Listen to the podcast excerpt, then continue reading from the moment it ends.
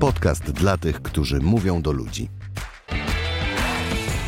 Dogrywka obiecana. No chyba, że ktoś w innej kolejności, to wtedy merytorykę do tego, co tu się zaraz wydarzy, macie w odcinku, który pojawił się tego samego dnia. Odcinek nosi tytuł Jak żyć z syndromem oszusta.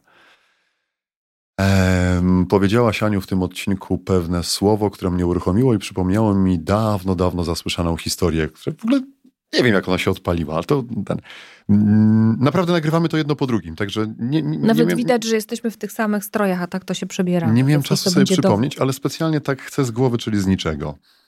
Królestwo. Nieźle prosperujące, chociaż mieszkańcy tego królestwa żyją w takim, może nie strachu, ale takiej niepewności jutra. Z czego wynika niepewność jutra? Tak naprawdę wynika ze stylu władcy, ze sposobu funkcjonowania króla, który rządzi tymże królestwem. Dlatego, że w przeważającej większości dni on jest bardzo życzliwy, bardzo taki troskliwy. Jest rzeczywiście królem, no powiedzielibyśmy przez duże K, który ma myśl gospodarczą, potrafi bronić granic swojego królestwa, jest wyrozumiały, potrafi rozsądzać spory, jeżeli trzeba, i dobrze się na ziemiach takiego króla żyje. Rozmarzyłam się. Ma takie dni, których nikt nie potrafi odkryć dlaczego. Zmienia się, jakby z doktora Jekylla pojawił się doktor Hyde.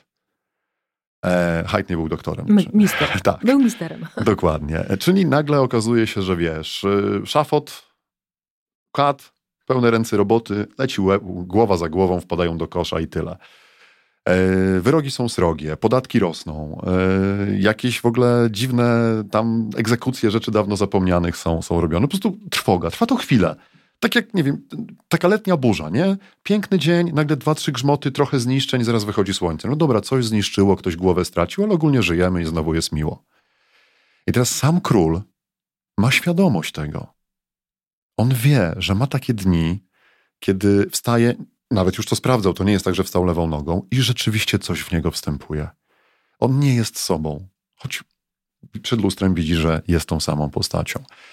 Ponieważ przez większość roku jest mądrym, naprawdę mądrym królem, no to wie, że to jest poważny problem i nie chce tego tak zostawić. Więc ściąga magów, ściąga znachorów, ściąga medyków, ściąga wiedzących, wróżki, szamanów, cokolwiek.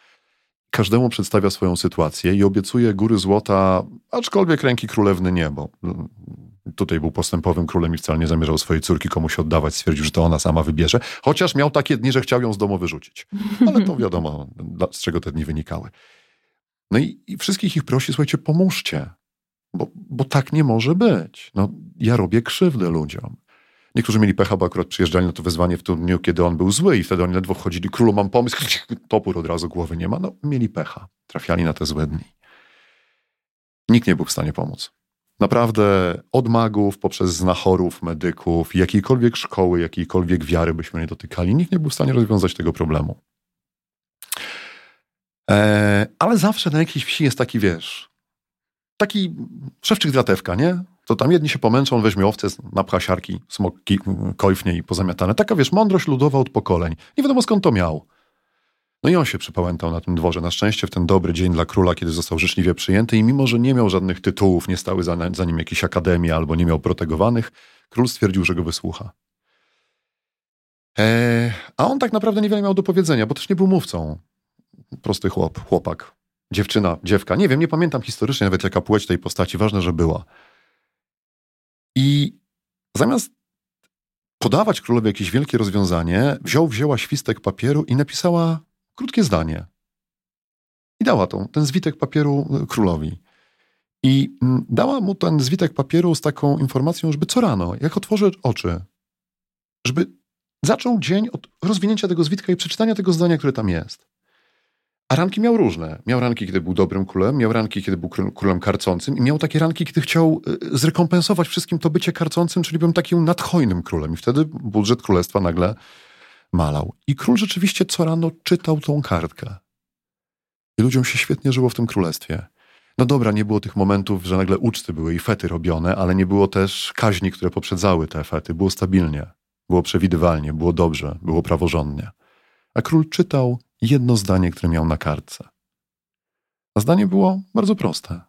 No. To też minie.